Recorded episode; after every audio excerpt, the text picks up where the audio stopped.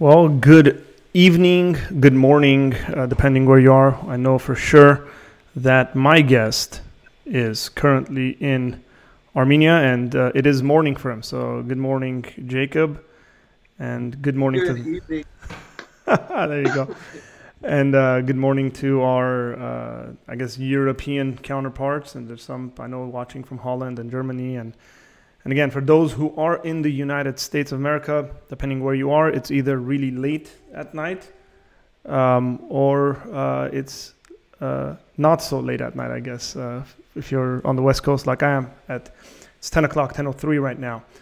And um, as you guys know, and as we've shared on our personal and uh, also the Apologia Center page, if that's the way you found out about it, uh, then uh, we are speaking with Dr. Jacob Persley. Jacob's a good friend of mine, and we got to know each other and meet each other and know each other uh, in Armenia uh, as I spent my uh, my time there the last year and a half. Um, and um, Jacob is a very unique individual, okay, uh, because he's he's from Arkansas. Like you know, it's, it's so funny because hey, what are you doing in Armenia, right? What's a guy like you from Arkansas Yeah, uh, doing in Armenia? And so, he, go ahead. We don't. We don't even wear. Shoes. I mean, yeah. How do we get out of Arkansas? and uh, but one of the things that people should know about Jacob is that he has a he has a deep compassion and love uh, for that region.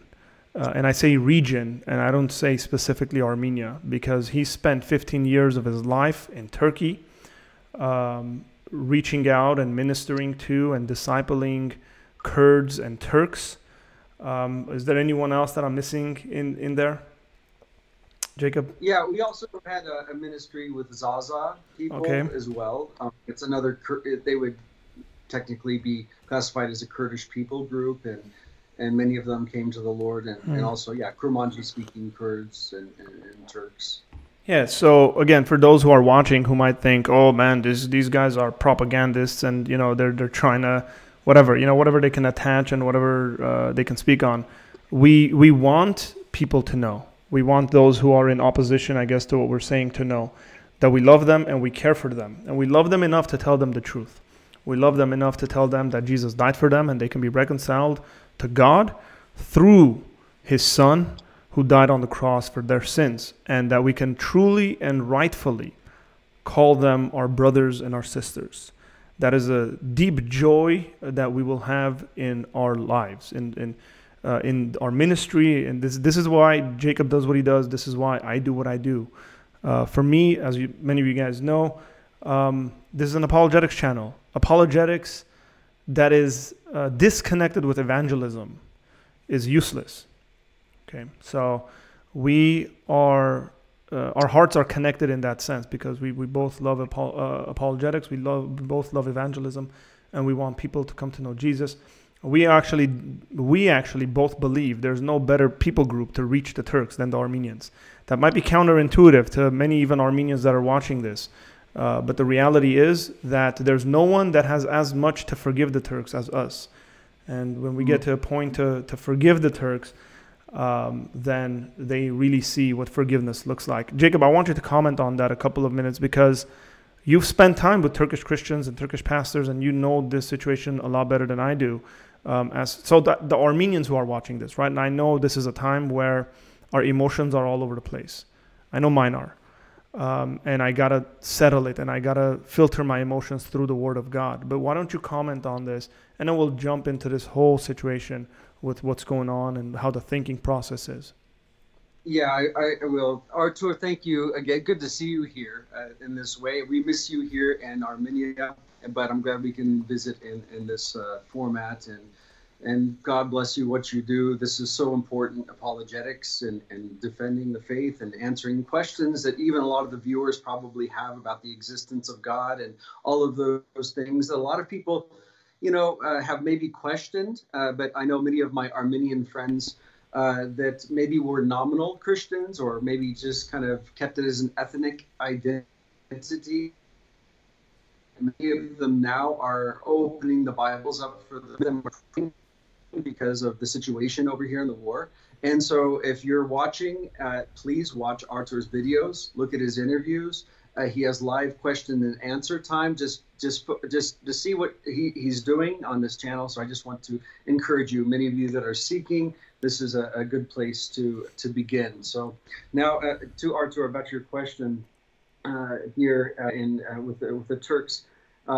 I just got off the phone about three or four days ago. I had an hour conversation with a Turkish pastor. He is from a Muslim background, Sunni Muslim, and he is from Adana. And all of us know, uh, if you've studied the, the genocide history, there was a huge massacre in Adana, and they really just wiped out the Armenian population there, as they did in many areas of Turkey during uh, uh, the time of the genocides, 1915 and on. And uh, this this man, just as one example, he uh, grew up in Turkey, uh, hearing lies and falsehoods about Christianity, the Bible, actually are. All these things were, were, were, taught him from elementary school, passed down by media, by the Ministry of Religion, the government. And uh, so here he is growing up as a boy in Adana. Uh, he's kind of outside of the city center. and uh, as a Muslim, he was taught that, that he should believe the, the four right teachings uh, and uh, and the, so these these teachings were these these these that he was supposed to believe uh, about the holy books was this: there are four right books. Uh, the Quran, Tevrat, Zebur, Injil. Just to make that simple for you guys, the Quran is the Muslim book. The Tevrat is what Muslims say is Moses's book. Uh, the Zabur is what they say is David's book, you know, you know, King David, and the Injil is what they say is Jesus's book. But he was told from the time he was a child to believe all of these books. And if he did not believe these books, he would not be a Muslim. But then he was also taught that these three books, the Tevrat, Zebur, and Injil, the Old and New Testament, are trash. They're corrupted, they're changed. But you have to believe in them to be a Muslim. You got to read them, believe in them, but they're trash and they're garbage. And he said that, you know, it made no sense to him and I remember him telling me, you know, that uh, he said, you know, I'm supposed to read these books, but they're changed and corrupted. How could an eternal God's word be corrupted and changed by mere men? It made no sense.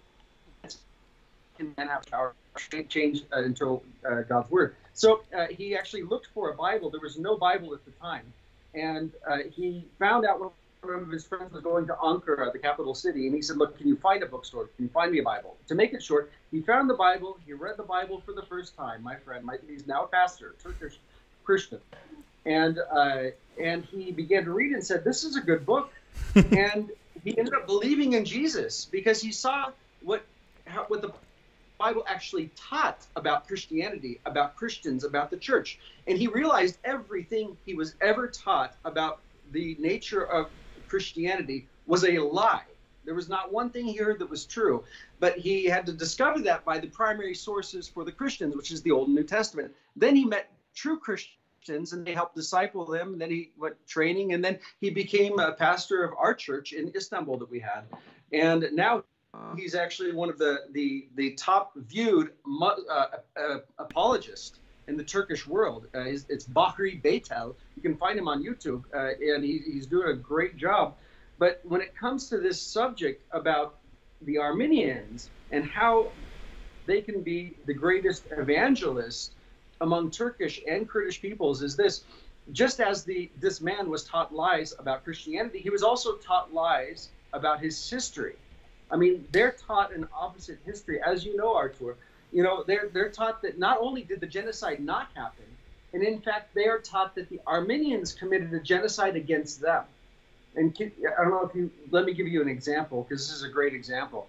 Um, I, I, right across from where I'm sitting here, you can see Mount Ararat. Hmm. Mount Ararat is the province uh, in, in Armenian. They say Igdir. In, in uh, Turkish, it's Iğdır. But you go there, and they have a genocide memorial in Turkey they just like in Sultanahmet, there's a there's a memorial here in Armenia for those that are Armenians that are watching. that uh, can, that, that remembers the 1.5 million Armenians that were killed during the uh, Armenian genocide. And there is a obelisk that kind of goes up this way to represent Armenia and the diaspora. Uh, but if you go to Turkey, they have the same thing going up. You go down and they have a museum. And the museum is a museum to remember what the Armenians and how they slaughtered the Turks in the so-called Turkish genocide. And uh, they have a museum. It's uh, copying really what we have here in hmm. Armenia in Yerevan. And, uh, what's really sad about this is you go in there, they say this is an internationally recognized genocide that the Armenians did. So, you, and then they have a list of scholars on the panel on the board, Artur, and you look at the list of international uh, of scholars, and every single one of them is Azeri from Azerbaijan. Wow, that's their international recognized scholarship. And the reason I'm saying that is wow. because really everything that is taught in the Turkic world, whether it's Azerbaijan or Turkey, is the absolute opposite of what the truth is, whether it's about history or a religion. And so this man, uh, Bahri Beytel, uh, he, uh, we began to have long discussions about the Armenians and the genocide, and, and, he came to the realization, it's a long story, that his people did commit this uh, genocide. And uh, he and many pastors many Christians began to realize, wow, if they, they taught us lies about Christianity and uh, the Christian faith, why would we believe anything else that they taught us? So they, it's, it's like they've been brainwashed. They've been in this cult where they have to kind of just rethink through everything they've been taught. And, and, and they realize uh, that uh, now when they become believers, Christians, these Turkish and Kurdish Muslims come to faith in Jesus Christ, that they, they really want to reconcile with Armenians.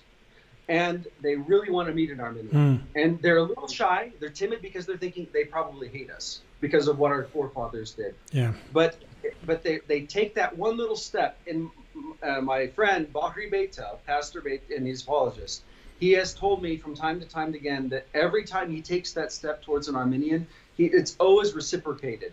And they say, but we, but we know you didn't do it. And he said, I know, I personally didn't do it, but my forefathers did. And I want there to be peace among us. And can we join together? And can we work together? And you're my brother in Christ now. And uh, this has been the amazing thing. So the Armenians really, and this is I've heard this from Kurdish pastors, I've heard this from Turkish pastors. They say the Armenians are our spiritual mothers and fathers. And they said we really need them to come back. You know, we we, we killed them and it was our fault, but we've been left as orphans. And we need our spiritual mothers and fathers to come back and help disciple mm. us, wow. and teach us the word, serve with us so it's, it's an amazing thing. And if you're an Armenian, you're, you're watching this, you probably think this is crazy, but there's around 165 new Turkish churches in Turkey. These are new churches, and most of them are led by Turkish and Kurdish pastors now. And they have this heart for reconciliation. Yeah. And, and so that's very important for us to know, by the way, everybody, because, um, sorry, let me get this situated here. Um, that's very important for us to know as Armenian Christians because um, the enemy is going to try to dis- disturb that, disrupt that, right? Um, that's always going to be the case because God's clearly doing something. Um, and again, again, I got to be fully kind of transparent um, when I hear stuff like that. I'm kind of all over the place emotionally right? Uh, because I mean, I've met, I've embraced, I've spoken to Turkish Christians. I've sat down, we've shared meals together. Um, if someone doesn't know the situation from outside, they they don't know what's going on. They're kind of completely clueless to the situation. If they, they do if if they don't know the internal kind of feelings uh, of of what's going on. The other thing it does to me, at least, is it, it puts me in a place to have a great deal of compassion because there's a difference between people who know what they're doing and then knowingly like it's wrong and then knowingly doing it and then people who are living in ignorance right? And i'm, I'm by the way i'm not saying that all turks are living in ignorance and or all turks are not living in ignorance. That's that you got to judge that you know a person at a time like your friend right? Like they've been taught the, these things. Um, someone who i'm not a fan of by the way uh, politically or whatever worldview wise is uh, the guy who runs the Young Turks YouTube. Oh yeah, Cenk. Uh, Cenk. Um, you know, he he had the statement where he said, "Hey, we were taught in school that we only lost one war in all of our history." And you look at that, and we laugh right. at it, right? Like, I mean, which nation is arrogant enough to claim that they only lost one war and that was World War One? Like they've been victorious in every other war. It's insane. But you know, you that that gives you a place of moving compassionately. And so I guess this takes me to my first question, official question. Mm-hmm. Because we're, we're speaking about the mindset here, right? The mindset, the Turkish mindset, yeah. the Azeri mindset about Armenia and Artsakh. Typically, what we've been seeing is Armenians at rallies here in the United States, Australia, France, whatever, Europe, like, right, like um, just all over the place. Armenia, praying, praying the Lord's Prayer um, and the Lord's Prayer, right? Deliver us from evil. Help us forgive those who do evil to us. I mean, it's all in there, right? Provide for us. Yes, protect us, but help us also forgive. Yes. Um, whether someone's an actual whether someone's an actual Christian, what I mean by that is actually follows Jesus, or kind of nominally, like culturally Christian. The reality is that their worldview is informed by uh, the Armenian worldview. Generally, is informed by Christianity right? Like societal norms, understandings are informed by Christianity. And so when somebody approaches a situation and says, Help, God, help us forgive those who've done evil against us, this isn't our mindset. And where on the other side, and I want you to speak on that, what's the other reaction, right? What's the Turkish Azeri reaction? And we'll speak generally within their Islamic, secular Islamic, or whatever neo Ottoman Islamic Turkic kind of because it's all complicated, right?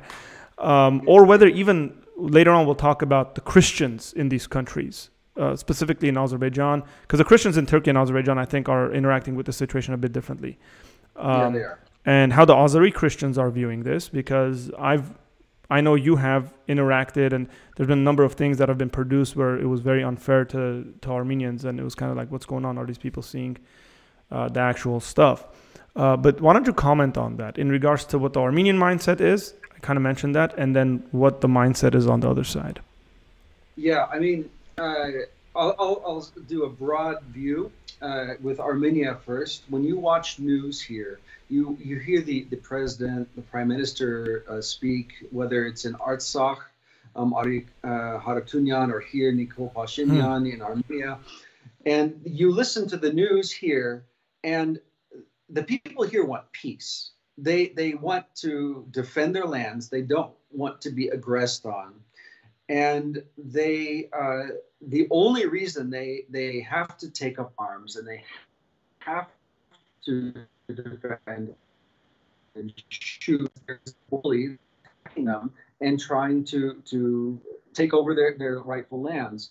And so you, you see this this uh, this coming togetherness here uh, for the sake of, of, of peace, defense, protection.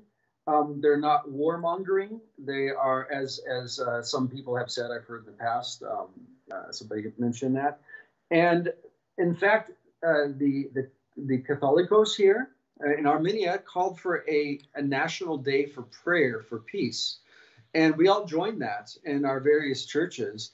And there are prayer meetings. If I'm going to go look at like churches in this country, which we're connected with so many, I mean, there, there's prayer meetings going on constantly. There's 24 hour prayer meetings at the church of four or 5,000. They've got fasting right now for 21 days straight. People are fasting through this time for peace, for, for protection, um, I, I'm, I just left a meeting right now, and I'm going to go back to it after this Artur, where we have 50 people gathered to pray for two days and uh, excuse me, two nights and three days continuously.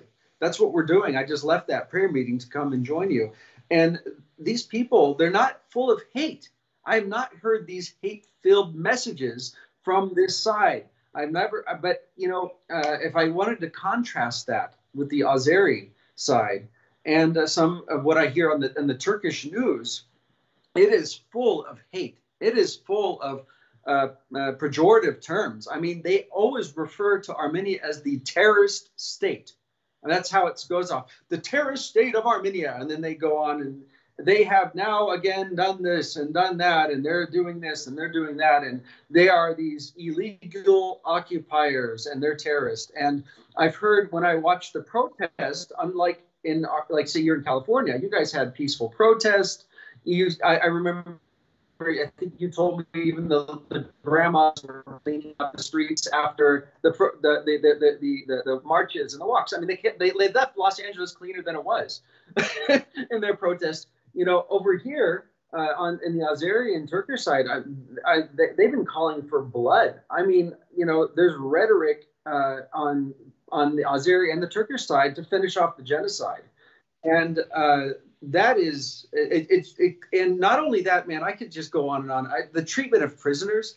When a when a Azeri uh, uh, prisoner of war is captured here, they feed them good, they take care of them they treat them humanely as you are to do as a prisoner, uh, as you treat prisoners of war. You get caught over there, I mean, they're gonna, they will literally skin you alive. They have done that to Armenians. So they beheaded soldiers. They're treating them horrible. They're shooting them on this the, the POD, the POWs. They're just shooting them down, humiliating them.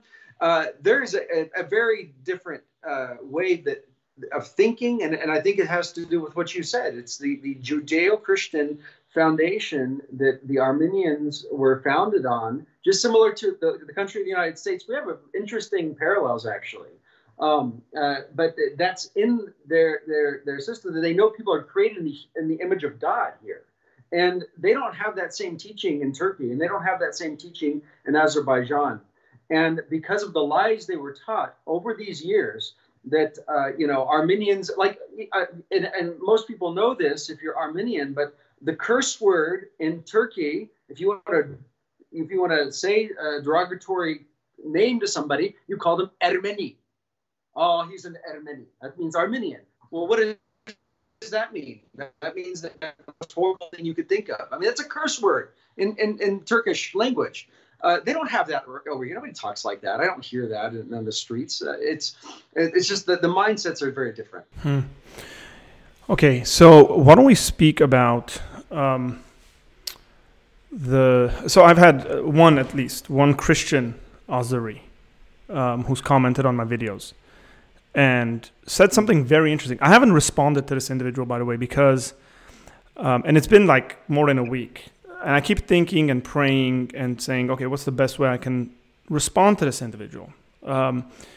I don't just want to kind of just go at them because I can, right? I can like theologically just, it's very obvious their theological development isn't uh, very high. And I, I don't want to smack them over the head with my theological bat and, and do more damage than good. So I just keep thinking and praying about what's the best way I can respond to this individual. And if it, this individual is watching right now, I will respond to you uh, in, in the right time. Not, it's not that I don't have a mm. response. It's that I want to do it graciously and something that's, that honors Christ. Um, this Azeri Christian said something that was very interesting to me.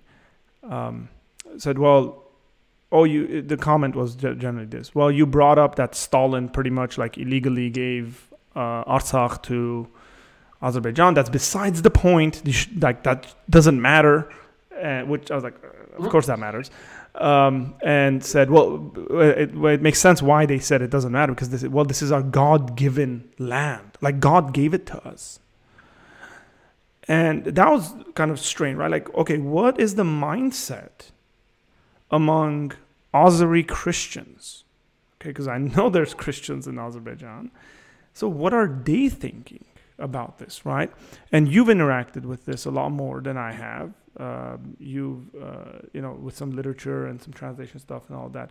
So why don't you comment on that? And then what's the best way? And remember, we're this is an apologetics channel, so we want to. This is an apologetic. We want to give. We want to give a defense uh, to the arguments that even Christian brothers and sisters on the other side might have. We want to give them a reasonable defense and say, well, "You guys are off on this. What you guys need to do is go re-examine the scriptures. You guys go to go to God in prayer and get your facts straight." W- let me just warn again for everybody watching. We understand the fact that in Azerbaijan they're taught a completely alternate history they are taught that Armenians are not the real people group that was in that region. They're taught that they are the descendants of the Albanian, uh, the Caucasian Albanians.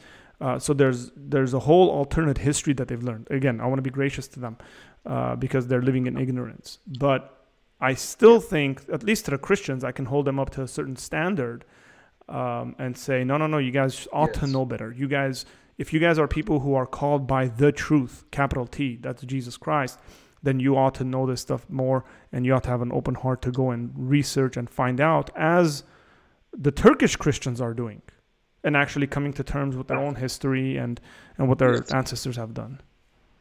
Yeah. Uh, this is the thing that burdens me more than anything. I, I, I have no expectations for you know a, a, Turkish, Azeri, Kurdish person that you know just went to you know their schools and and you know I, I, I understand you know like they've been taught these lies, but as a Christian, um, you, like you said, we're held to uh, we're held to a higher standard, which is the Word of God. And um, we, uh, the, the Bible says we're supposed to to examine teaching I mean, it really says to do that. And the Bereans examine teaching to see if it really truly is from God or not. And what I'm seeing from the Azeri Christian side, and I know that might shock some people that there's actually Azeri Christians, and there are. There's somewhere between 10 and 20,000 Azeri Christians. And uh, they are from a Muslim background and they place their faith in Jesus Christ. I've met many of them and I love many of them. And I love them because they're my brothers and sisters in Christ, and they, we need to be reconciled. I mean, as you started the program off, we're reconciled to Jesus, uh, excuse me, to God through Jesus, the sacrifice of Jesus, and we were enemies of God. And uh, while we were still sinners, uh, Christ died for us, and now we are to reconcile with each other. Uh, and it's it's hard to do that when you believe the lies that you were taught growing up and the turks that i know that are christians they have examined their history in detail and they saw wow you know we were lied to about all these other things and after examining history and they remembered stories. Those are those truth the truth comes out. Look truth always wins no matter what. And it, the truth might hurt that um, that that you that uh, about their history being false and actually not true. It might they might like, oh, my national pride is hurt so much, and what? So you're saying that everything I taught was, taught a lie? I remember a Turkish woman asking me that. She came to faith when she was around 40 years old, and after months of disciple doing discipleship with me, I remember one day she's like, "Are you telling me like literally everything I've ever learned? I I think it's a lie," and I felt so bad for her because at 40 you know you you you think you are this thing and this is the way you are and then all of a sudden you, you begin to learn the truth about things. And uh, and it's really hard for them to go through. And so i understand there's the stage they're in right now or they're at right now. But um, their response to this war has been uh, saddening to me. Uh, I, can give you some examples. Uh, there was a uh, there's a large denomination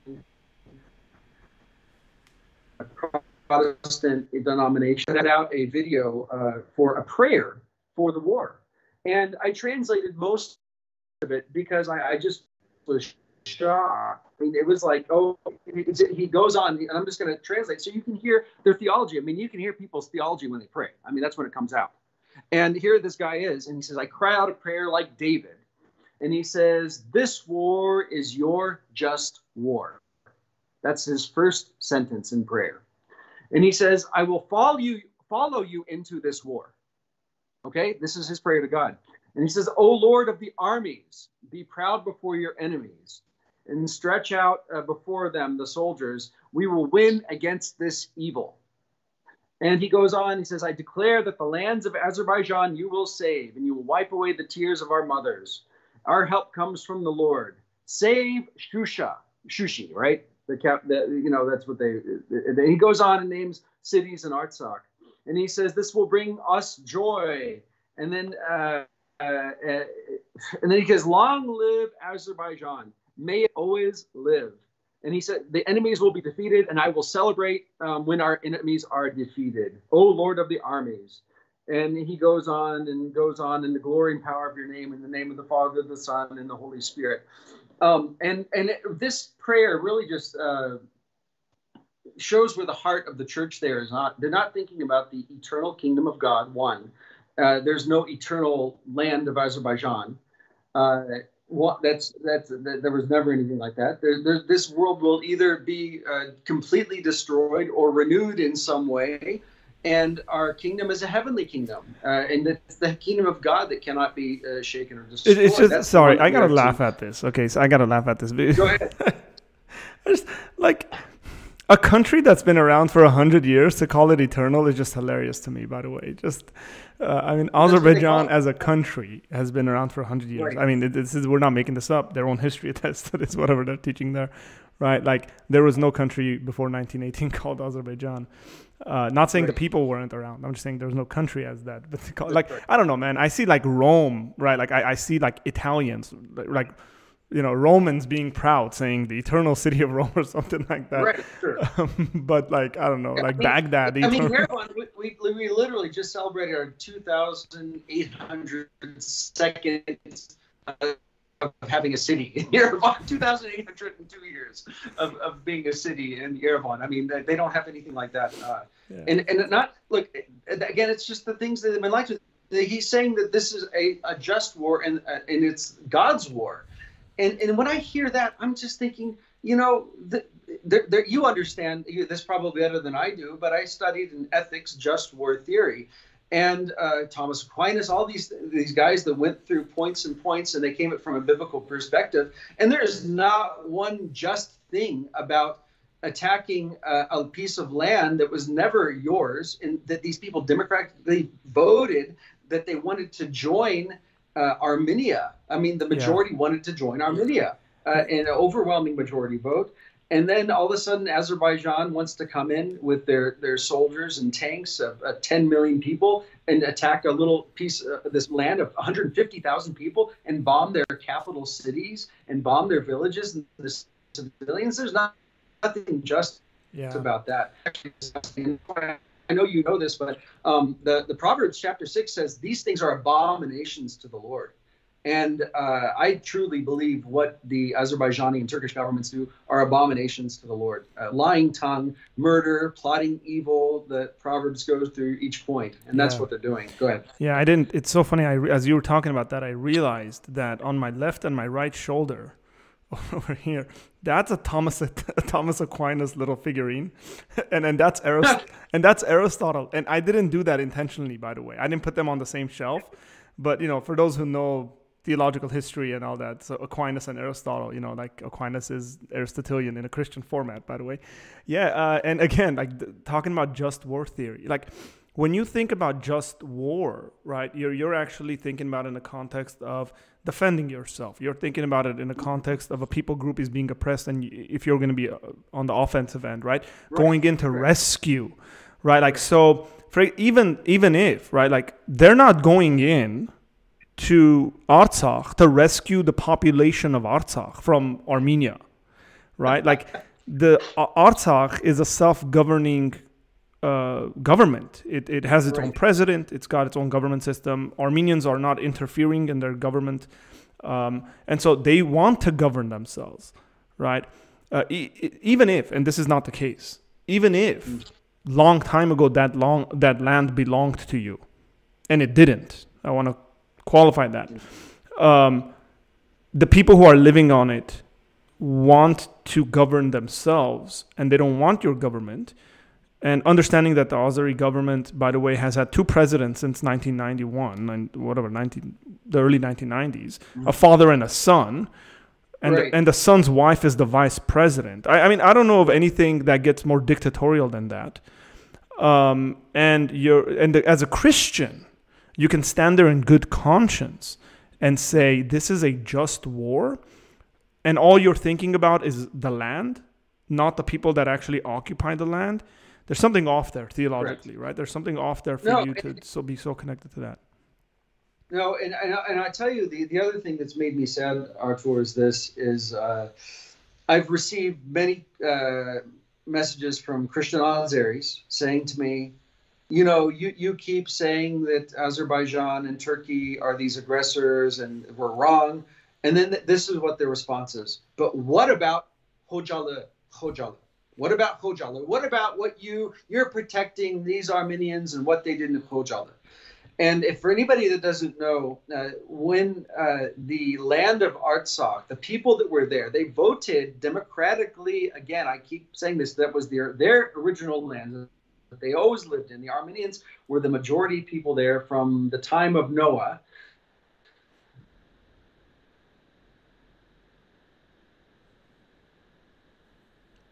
Because I think that land joined in 1988, right?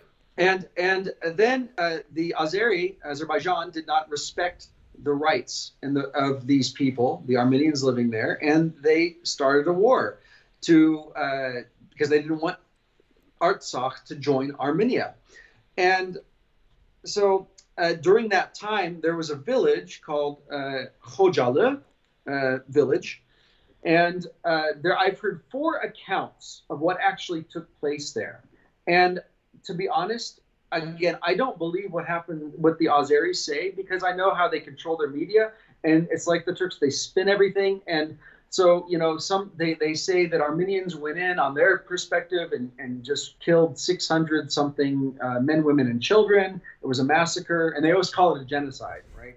Uh, even if that did happen, it, it, was it was horrible. But then I've heard even from the Azeri side that um, it's not actually that happened that way.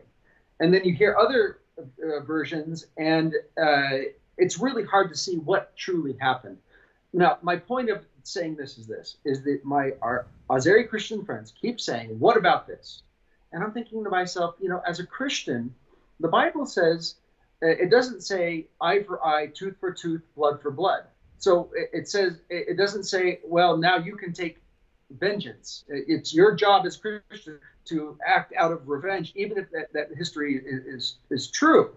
The Bible says, Vengeance is mine, says the Lord. And I'm thinking to myself, they don't even have a Christian, th- they're not thinking right. There's something wrong right now, and they're stirred up with these lies and deceit, and it's stirring their feelings up. And then in, in the Azeri news, they always show pictures of Khojalı, look what the Armenians did. And so it stirs them up even more. And so the Christians are writing me saying, look at this. I'm thinking, what does that have to do with you invading uh, right now? Yeah, the, the thing is that nobody speaks about, um, you know, the massacres that they committed against Armenians in Baku. Um, Armenians had to flee uh, Baku in yes. the thousands. Uh, the other thing is, even by their own reports, right? Where I, I believe that there was a mil- uh, there was a, there was a different leader between uh, before uh, Haydar Aliyev, and he said yeah. that Khojalı was used by the opposition to get him basically to do a coup to say that he wasn't doing his job and all this stuff. That's one of the accounts at least. Yeah.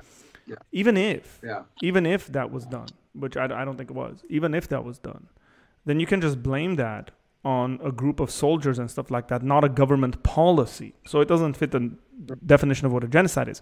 But they're but they're grasping at straws. They really are um, to say, oh, this is a genocide. Also, they have false pictures and stuff. They show they've actually shown pictures of yes. the genocide the Armenian genocide and said this is these are massacres oh, yeah. that have.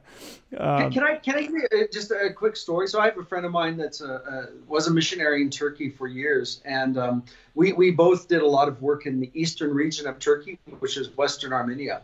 And uh, he uh, told me uh, after he saw something, he said, I was visiting a village in uh, the region of Bitlis, and he said uh, I just happened to be there visiting some friends, and they had uncovered a mass grave. And he said uh, he was talking to all of his friends in the village, and he and his friends in the village were telling him what happened. He said, "Yeah, we, we just uncovered this mass grave. The gendarme, which is the military police, they came, and the uh, they saw the, the the graves. And when they looked at the bodies and the graves, the, the bones and all of that, they found crosses on them. Hmm. Okay, so you know they were Armenian Christians. This is what the gendarme did.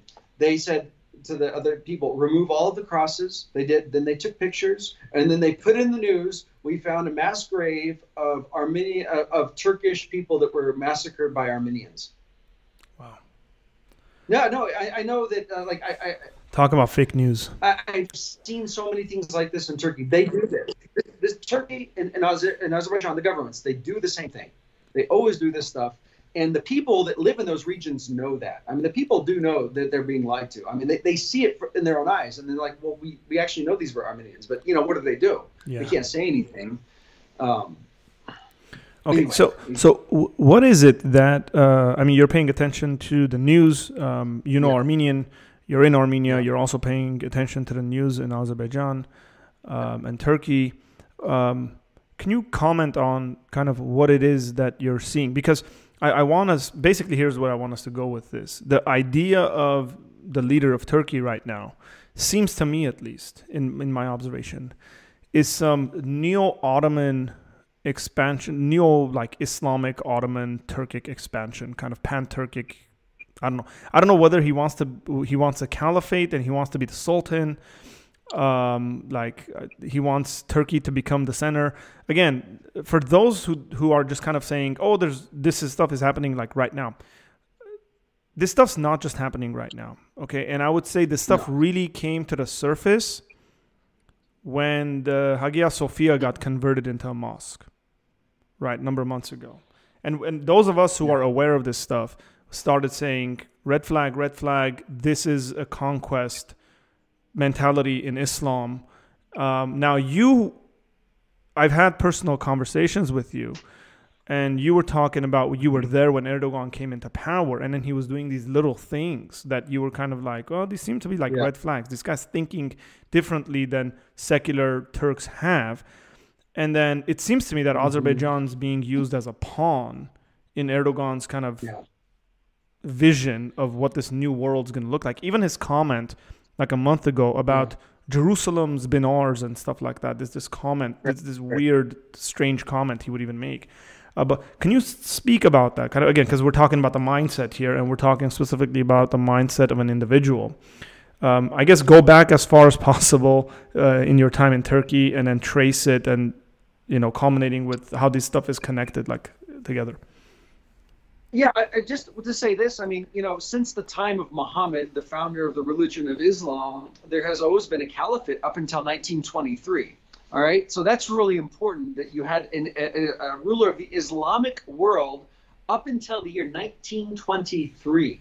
I mean, so you, you have Mustafa Kemal Ataturk, that uh, he founded the Secular Republic of Turkey. At that time, he disbanded the caliphate. They were exiled out of Turkey. And uh, at that time, uh, the Ottoman Empire was living under a type of Sharia law, Islamic law. They were not a secular republic. It was not like that. And uh, it's interesting, since that time, the uh, the true Muslims, not Muslims in name only, but true Muslims, have been trying to get the caliphate back.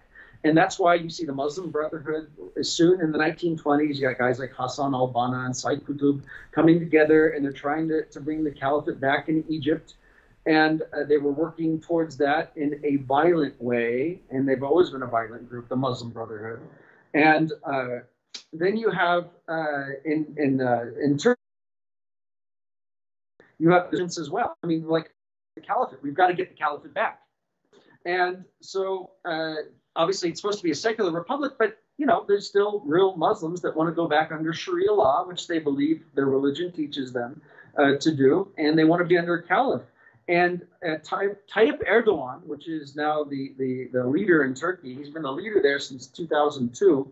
He used to be the mayor of Istanbul uh, before he uh, became the prime minister and then president. And while he uh, was mayor, he said some uh, things that got him thrown in jail.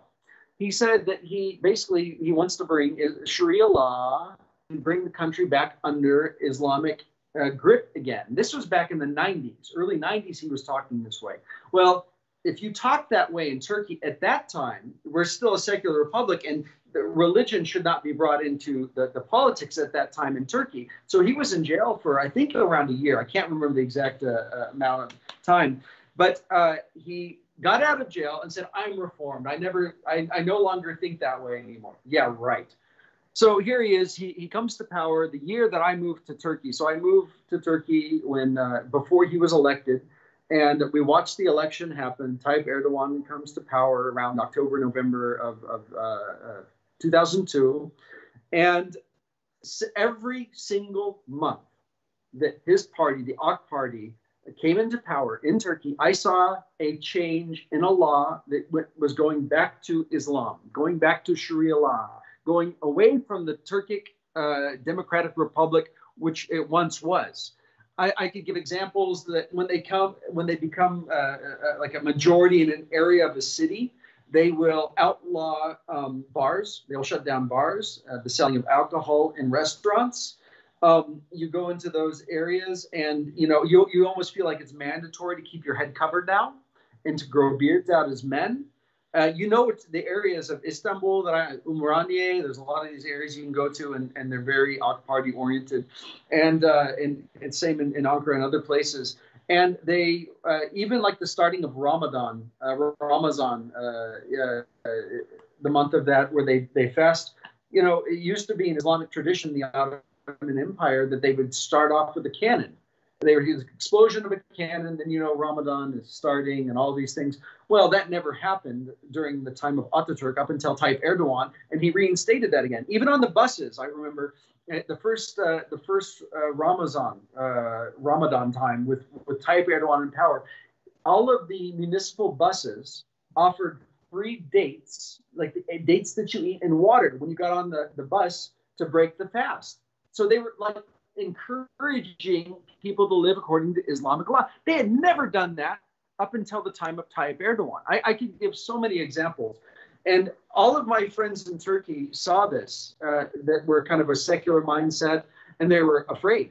But then over years, he began to shut down every news uh, media outlet that would have been in opposition to him. He, he branded them as terrorists. There was this thing that uh, he said was a coup, attempted coup. I think he did it himself, to be honest. And that was down any uh, official or anybody that would have any word against him. He would say, "Oh, you're a terrorist, so you're going to jail." So he basically he's ruling with power, and he's empowered, ruling by fear. Because if you said anything against him, he'll just say, "Oh, you're a Gulenist. Oh, you you're part of the PKK terrorists, Kurdish terrorists. Oh, you're this, you're that." And and so there's no dissenting voice now and uh, and and he's been talking for 10 years at least 10 years that i remember of the great change coming in the year 2023 so he's been saying this we're going to see these great changes in the country. Well why is that significant? Again it goes back to 1923 the first thing i started off talking about that that was the time when the caliphate ended. Well now it's 2023 and he has been not just alluding to, but we're, we're gonna we're gonna make some changes. We're gonna go back to the way we we were, and he has uh, built this palace where um, he has enough rooms in his palace in Ankara to, uh, to, to, to basically like the way the sultans used to do in, in Istanbul and Constantinople, where they would house the representatives from all of their, their vassal countries. And, and so he has this enough rooms for all of that, for all the Turkic states and so he's got this idea of let's unite the Turkic Muslim world. And he's got a lot of people behind him. He got the Muslim Brotherhood behind him. Uh, they really love him. You know, that's another terrorist organization. And uh, and there's a lot of uh, people that have been looking as this, this the, the real is not not the one that was in, in that we but uh, he's he's wanting to bring this back. I don't know how it's going to look. I know that Turkic Islam is a little different. Uh, they say that they're trying to bring Sharia law and Islam, the caliphate, back democratically, so they can say, "Look, we voted for this," and and that's that's that's their uh, their idea. I could talk more about that, but in, in short, I, I've seen this trend and he's you know fighting wars in Libya. I mean, he's doing all kinds of stuff, and he's trying to bring his influence. Uh, the the way that he looks as, as Turkey is the, the resurgence of a this new Ottoman Empire that will rule with peace and justice for all. That's what they actually believe there, and that's what the Turks think. Anyway. Yeah. So I want to show a little picture, um, actually a map of the Turkic peoples. Um, and so okay. so people know uh, kind of what we're talking about here. Um, and as a matter of fact, all of this would be connected already if it wasn't for Armenia. Yeah. Armenia's stuck in the middle. Now, now, here's another thing. It doesn't necessarily have to be Armenia out of the way. Um, it only needs to be Artsakh and southern Armenia, the region of Syunik. Yeah that will connect Correct. everything together, which is where the battle's going on now. Okay, so this is a map of kind of the what Pan Turkism will look like. By the way, Um, and again, you can just Google Pan-Turkism. You'll get it. You'll you'll know what's going on. There's a lot of people group, uh, people groups in this region. But basically, the, the whole idea is um, Armenians and um, uh, Armenians are are in the middle of this, right? They're, they're the ones there. And again, like I said, it, it where the fighting is going on is is very central to this connection of all these things. I mean, just even the way the Turks speak about Azerbaijan, right? Uh, one nation, two states. That's right. I mean, oh, they're they're they're brothers. I mean, they, they love each other. I, I watch their their interviews constantly, and they're talking about their you know their militaries are pretty much one. Everything is one for them. It's really fascinating. Yeah. So I want to um, I want to ask the audience. We have what 55 people in here watching. Thank you guys, by the way. You guys have been sticking around for stuck around here for with us for about 54 minutes. Um, for those of you guys who have questions uh, for Jacob, uh, why don't you feel free and and put it out there, and I'll throw it on the screen and read it, uh, and then we'll have Jacob uh, answer that. But uh, again, this is educational. We want people to know. I mean, uh, this is a region that a lot of people are not um, aware of. One of the things that we ask is, especially for those who are non-Armenians, because Armenians are already talking about this. We're already posting about it. the The battle is not just on the battlefield. There's a tremendous amount of fighting going on, quote unquote fighting going on in the social media world. There's tons of Azeri bots. If you go on Twitter and you see a comment, you go underneath it, you'll see all the all the Twitter accounts that were made in October and September uh, to mm. combat, you know, and to produce this disinformation, misinformation. Uh, so we need people posting about it. I appreciate the fact that I have a lot of um, my uh, non-Armenian friends uh, who are posting about it and speaking about it because we need to, right? Uh, even I mean Trump talking about it the other day at his um, at his rallies, extremely important. Uh, Jacob's videos have gotten a tremendous response on mm-hmm. uh, on Instagram. I don't think you were expecting that, right? I, th- I don't. I think one of your videos has like more than like a hundred thousand like views yeah, and stuff. No. With that, you've probably gotten some hate and and I don't know if you've gotten death threats. I think you have. Um, and and so be, for those who are, be praying for Jacob and his family and the work he's doing. But again, uh, throw some questions out there. Again, if you are Armenian, I'm pretty sure you're already posting about this stuff online. Uh, the very least you can do. And if you uh, if you're not Armenian, please please post about it. If you want to share this video, do it. Um, share other videos. There's a lot of really short, like one minute, 30 second videos explaining the conflict and what's going on, stuff like that. Make sure you do your research and your, um, you know, you know what's going on. Um, so let's see. I'm looking at some questions.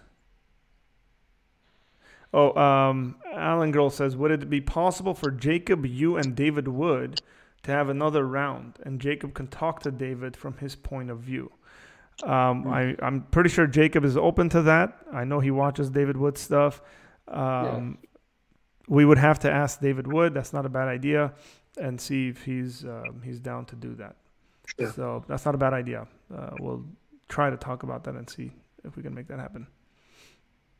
So uh, Turks that I know keep. Here's a question. Uh, okay, let me move this up a little. Okay, Turks that I know keep making Israel slash Palestine parallels. Do you guys see them making the same incorrect parallels? This is asked by Karas.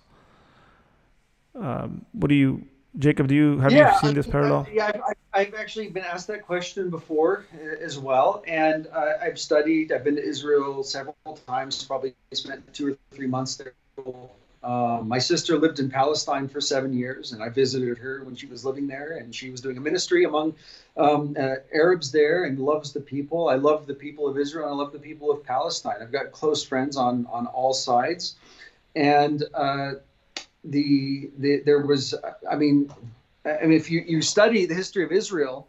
Um, the Palestine Palestinians never actually had a, a state or a country that they, they never organized themselves in that way and there was uh, Palestinians living there at the time uh, obviously uh, but they'd never organized themselves uh, as a state and they pretty much sold their country and gave their lands and properties uh, to Israel when the state of Israel was being formed. Uh, and so, I mean, if you look at that that history, I mean, how what, what are the parallels here? I mean, you have Hamas, you know, that that is terrorizing uh, civilians and innocent people. Um, the Azeris are the Azeri government is, I think, doing the same thing. So I would see uh, some parallels between Hamas and the, the, the state of, of, Azerbaijan and the state of Turkey, um, if I want to draw a parallel.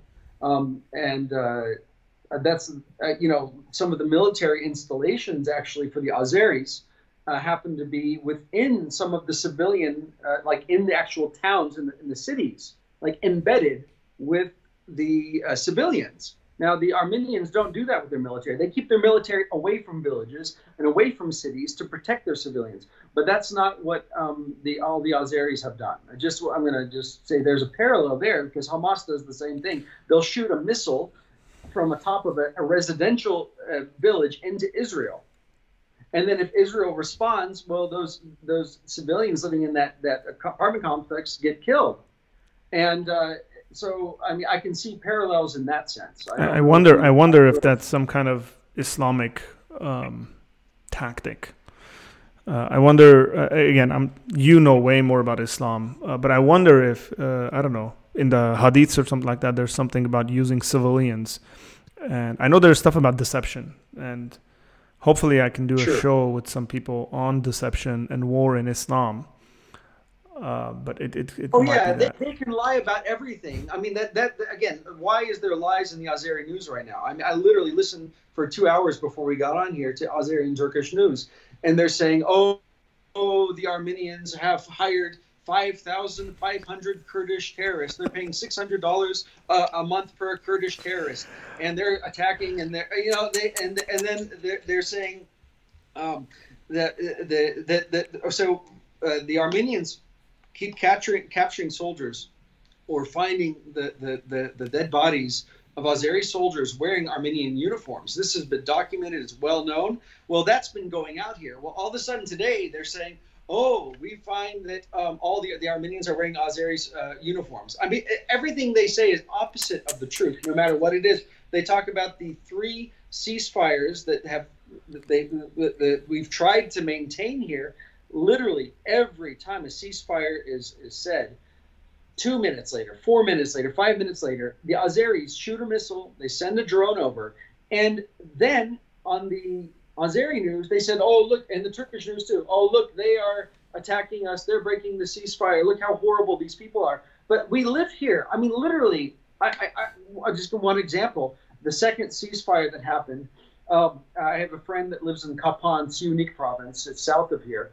And five minutes later, they had to shoot a drone up over that, and it killed an Ar- Armenian man in that region. And it's where one of my close friends is a school teacher in the village where they shot the drone down. I called her immediately. I'm like, "Are you okay? What's happened?" She's like, "Unfortunately, this did just happen, and you know, this guy died, but we're safe personally."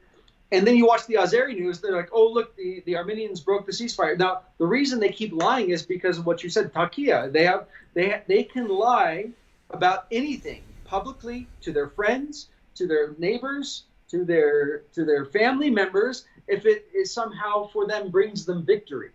Yeah. So it's this this this deceptive lie and constantly rooted in the religion of Islam and the primary source documents. Thank you. So here's another question by Rafi. Rafi says, "Hi Jacob.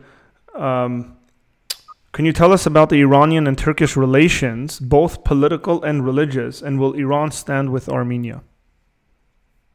This is a, a great question. Uh, I, I, am not an expert in the field, so I just have a few thoughts. And my, my first thought is this there's 20,000, excuse me, 20 million Azeris living in Iran that borders Armenia and borders Azerbaijan. And I know that as, that the, the the country of Iran has uh, been afraid that that sometime these will join forces together to to create a greater Azerbaijan, a northern Azerbaijan and a southern Azerbaijan. Is and so there's been speculation that this is here that this is beginning to stir up a civil war within Iran uh, so the Azeris will take sides against the Azeris living in Iran against their own government, so they think they can join Azerbaijan. Hmm. And I think that w- if that's true, it would sure make Israel happy. I mean, Israel is supplying suicides and other weapons and technology to Azerbaijan. And people wonder why would they do that? I mean, why would a, a, a, a Jewish state, Israeli state, be supplying Muslims weapons? Well, I think it's because they have a common uh, enemy or common threat, which would be Iran. So I think there could be some greater things happening here that, that we might see uh, hmm. come out, where there could be a civil war in Iran. Uh, because of this, and um, I, I, can't speculate to wh- who's behind it, but uh, it's interesting. Now, when it comes to Turkey and Iran, um, they've never been the greatest of friends. I mean, uh, and I know that uh, that Iran has uh, offered their support for Armenia. And I think it might have to do with the fact that they know that there could be a civil war brewing in their country mm. with the Azeris living in their country. Again, I don't know if that's 100% true why they're, they are supporting Armenia. Um, I know they do trade with Armenia and the borders are open, things like that. So there's a good relationship with Armenia and Iran. Um, uh, I, Artur, do you have any thoughts on that? Yeah, I think it's very interesting. Um, I, well, I would say the Sunni Shia difference between Turkey and Iran is definitely a listen. Sunnis and Shiites don't don't they, they can't stand each other. I mean, for for those who think whatever like uh, there's differences in Christianity and all that stuff, the Sunni Shia uh, hate I could say yeah. when you look at yeah. Islamic history is is huge. Um, yeah. So that's part of the reason uh, why they don't get along. Um, Iran and Ar- Armenians uh, have been living in Iran peacefully for a very long right. time. So there, there's kind of an ethnic connection that's been there way before Azeris were a people group. Right. Uh, right. Armenians have fought wars with Persians. Uh, how uh, they've conquered each other's lands. They've lived at odds and as friends. Uh, so I think there's a long history there. That's that's part of the reason why Armenians and Iranians do get along. Um, even though the Iranian ambassador the other day in Baku made a very strange comment about like celebrating the fact that they're gonna have borders with um, with Azerbaijan, their brother Shia brothers and stuff like that. So uh, that was really strange comment, and I don't I haven't heard any response from officially from the Iranian government saying what this guy was saying. Um, so there was a question asked about Israel. I think you answered that. Um, so Nikki says, uh, Jacob, thank you for those videos. Um, assuming here the, the Instagram videos that you've been making. Yes, we made sure everyone heard you putting the truth out there. Glory to God. Uh, again, that's some more encouragement for you, Jacob, to continue doing what you're doing, man. Um, I think Armenians, and you know this yeah. very well, that Armenians really appreciate you doing that um, questions well, I, I, I, I, feel an obligation and a responsibility. Um, after living in Turkey, studying about the Armenian genocide, seeing impact on the can you can this, you this, sorry you you got cut off you yeah. got cut off can you repeat what you just yeah. said you said i feel yeah, a responsibility so and then yeah, I feel a responsibility and obligation uh, to do all I can because I know uh, that because the, the guilt the Turks carry, whether they uh, acknowledge the genocide or not, um, it, it's it's eating them alive.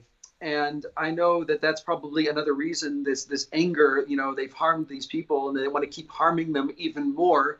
Uh, there's a psychology about that, and and also that with with the Azeris, and I, I just I, have I've had this this sense first that truth needs to get out, the lies have to be countered. I can do some of that. I'm not the only one. There's other people that are also exposing these things, and they're doing a great job. And I, but I feel that because I lived in Turkey, uh, I live here in Armenia. I'm seeing both sides. I see the responses on both sides, and uh, it, it, it you, you, can you, you you have this sense that uh, that Turkey and with Azerbaijan, they could and would commit another genocide. They absolutely would do it. Yeah. And that if we don't get the word out, uh, I mean, we have to. We cannot be silent. and I've said it in, the, in videos, we can't be neutral. I know there's a lot of people that say we have to be neutral about this subject. This is not a time to be neutral. This is a time for just war, which is to come and defend uh, a, a, small country of Armenia in, in the Republic of Artsakh. I mean, we have to do that. We have to defend them. They're being attacked by two bullies, and that's that's not right. And so I, I feel a very strong responsibility. So uh, I will continue to to do what I Thank can. You. Uh, so here's another question, Jacob. Uh, what is the most realistic end to this conflict immediately? Is it a diplomatic solution and international enforcement of a ceasefire followed by international recognition of Artsakh? That, that's a great question. So I would say that uh, when I listen to Turkish and Azeri news, they have no intention whatsoever to end this peacefully. I over and over they say they the Armenians can leave or be destroyed. They got two options. That's it. And and I think for Ilham Aliyev, uh, the dictator in Azerbaijan, that if he pulls out now, he will no longer be in power. And I don't think he wants to. He's going to lose face. There's going to be a lot of shame. And I, I think he's gone too far that all of it, that the people in his country will, will revolt and say, we lost 10, 15,000 boys fighting for what? Why did you do this? And we didn't even do anything. So I, I think on their end, uh, unless there is, uh, and I would agree with whoever wrote the question, I think that there needs to be an official recognition of the Republic of Artsakh. There also needs to be an actual official recognition of the Armenian genocide signed by the president as well. We need to have that. That's got to be with this. There was a genocide. This is a republic. That will make things official in some people's eyes.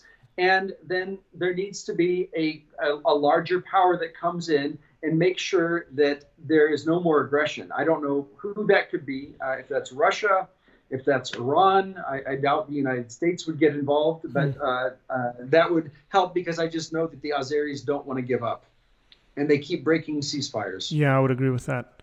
I would agree with that. I'm I'm a I'm I'm a bit hopeful in the sense of um, depending on the elections go in the United States, I, I do think if Trump gets reelected, he could potentially pull out some major sanctions on Turkey and Azerbaijan. Um, considering how poor the Turkish economy is doing right now, um, the Turkish currency yeah. I think was at its lowest it's it's been um, today in the morning. That's right. So it could sanctions. I know Erdogan got up there and spoke big words like "I dare you to put sanctions on us" or something like that. Uh, sanctions could right. really cripple Turkey's economy.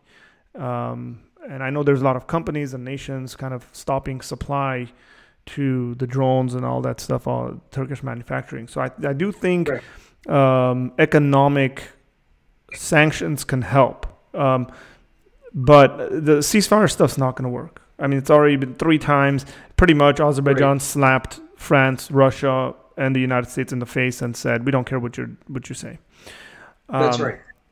Okay, here Edgar's asking a question they, here. They, they, I was just going to say they're, they're just shown not to be trustworthy. Yeah. You know, they agree to a ceasefire and then break it five minutes later, three times in a row. I mean, you know, fool me once, right? You know, like, come on, you do this three times in a row. Yeah. Yeah, they, they don't have any intentions. There could be many reasons for that, by the way.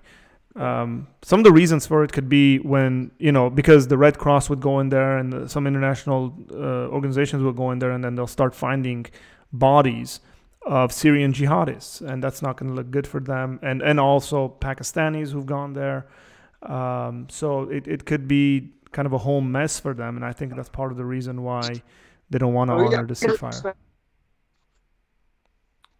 Um, Okay, let's move on to the next question. It says, What do you think will happen to those Armenians that immigrated to Turkey in recent years? This is a very interesting question here because some stuff has happened, um, some intimidation. But why don't you comment on this? I, I almost a daily with many um, Armenians that have moved uh, you know, they'll message me and then they'll say, erase your message to me immediately. And I'm erasing my message to you immediately because we are, there is a lot of threat. There's a lot of fear right now. Um, people look at them and they're, oh, you're Armenian. Oh, you know, and, and there are Armenian communities living in Istanbul and Izmir and uh, in some other places. But the Armenians that are there, they've been trying to get back to Armenia, and it has been so difficult. Uh, trying to, to get back to this country, uh, you know, we have coronavirus one. That, that I mean, that that complicates things. Much less this war and this growing um, hatred towards the Armenian. They, they were never liked before in Turkey, to be honest. And so this has just made their their situation even more precarious because uh, they they just feel like they have to be quiet. They, they, some of them, I've talked to them said they don't even leave their homes because of the threats. I mean, they've been there's been these protests down um, Armenian neighborhoods in, in Istanbul uh, where the they'll wave Azeri flags and they'll say all these slogans. And that's really intimidating and threatening when you're in a minority people group and you're Christians and a, a majority uh, Muslim country that has already committed a genocide against you, and now you're living here among these majority yeah. people, and they're hearing this rhetoric. It's very difficult. Yeah. That's really difficult. Um, you don't have to answer this one, but it says, "How long are you planning to stay in Armenia, Jacob?" Oh, I'd love to stay here for a long time. I want my kids to, to grow up here, finish school. I love the country. I love the people. I'm really enjoying it. It's like where I'm from in Arkansas. Actually, the people are warm and friendly. Um, the only difference is, is we speak a different language. Uh, anyway, if, anybody that's Armenian that's watching, if you haven't been to Arkansas, you got to go to Arkansas. It's God's country. So, um, just just for those, uh, uh, Jacob and his wife uh, have an aim uh, where they were convincing me and my wife to move to Arkansas, and so he's he's gonna throw that in there every once in a while for for folks to move to Arkansas because it is God's country. family friendly, good taxes. Um, I mean, the, it, good Christian culture there. Anyway, just just saying. All right. Uh, let's see. There's a lot of questions, but I think there's also internal kind of conversations.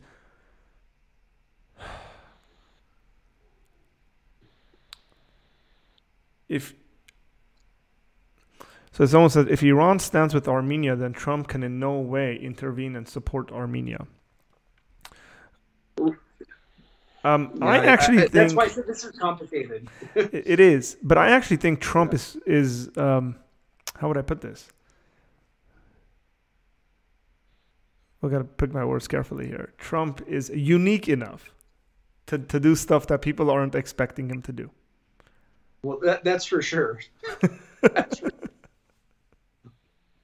I mean, it seems like he has uh, complete support supporting the Armenian people. That's what I, from what I'm seeing uh, it, in his rhetoric, which is good because if he says something, I mean, he usually follows through with it. From what I've seen in the past. Yeah, yeah. Um, it's interesting that uh, I was actually mentioning this to my brother today. I said um, when he's speaking about the issue, he doesn't mention Azerbaijan at all. He just mentions Armenia. Um, and that's happened uh, at least twice where he's just mentioned Armenia. Right. Yeah. Uh, now there are questions where you know our opinions are a bit kind of I don't know if there whether they matter. By the way, here's one of them: Should Armenia mm-hmm. give away some lands in return for peace? What do you think will happen to those Armenians that immigrated? Okay, so we answered that one already. But should Armenians give away land in return for peace?